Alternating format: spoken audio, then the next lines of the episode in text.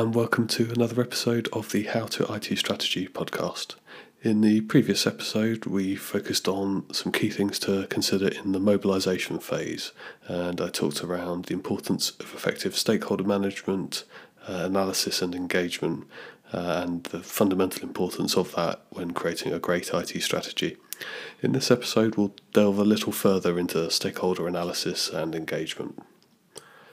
So I guess the first thing to think about is who. It's really important to spend some time brainstorming or post-it noting who your stakeholders are. It is worth keeping some questions in mind to make sure you cover all bases. You know, good questions to ask yourself are, what are the key functions or processes of the business? Who is accountable for the success of each of the above, and how are they going to, imp- to either impact or be impacted by the I T strategy? Who is going to be impacted positively or negatively by the I T strategy? Who can either enable or obstruct your I T strategy creation effort and or your I T strategy itself? Who do your stakeholders refer to and or defer to? For example, when you hear people say, oh, you should speak to X about that, she's all over that area, or I'm not sure, Y will know. Those are key names that you need to be aware of, and then follow up and make sure that you analyse as part of your stakeholder analysis and manage as part of your stakeholder management.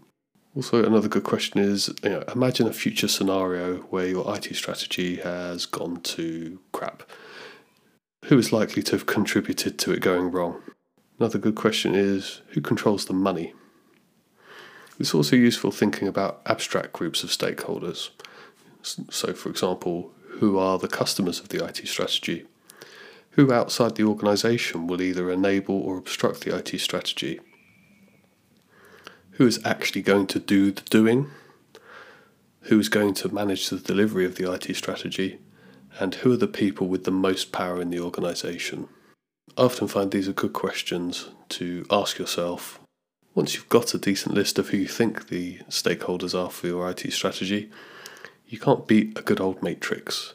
So once you've got that list, plot them on a power versus interest grid.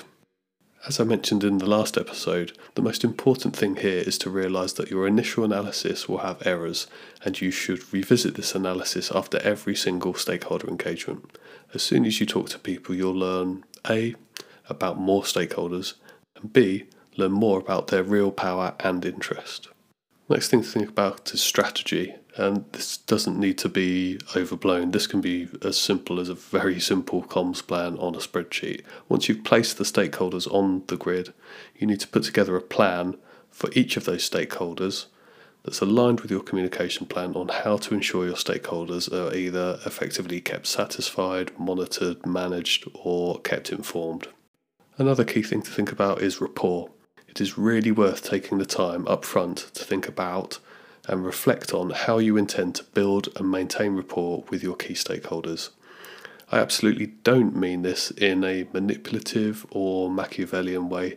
This is just about giving yourself some time to put yourself in your stakeholders' place and increasing both your chance of success in developing and delivering a great I T strategy, but also increasing the chance that it actually delivers for your stakeholders. Fully engaged and bought-in stakeholders give more to you and share more with you, so you'll be more likely to create a strategy that addresses their needs.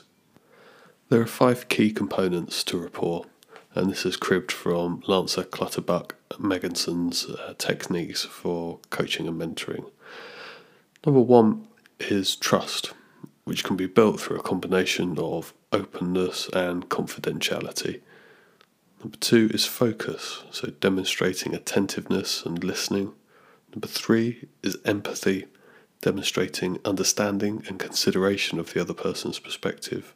And number four is congruence, which is around setting and living the expectations of the relationship with your stakeholder. And number five is empowerment, which is about building a relationship that both empowers and frees up both sides. In summary, this episode we've covered a bit more detail around some tips on stakeholders and talked about how to identify them, plan to manage them, and ensure you engage with them effectively so that you can create a great I T strategy that meets their needs. Before we wrap up, just a brief mention, a brief update on the course.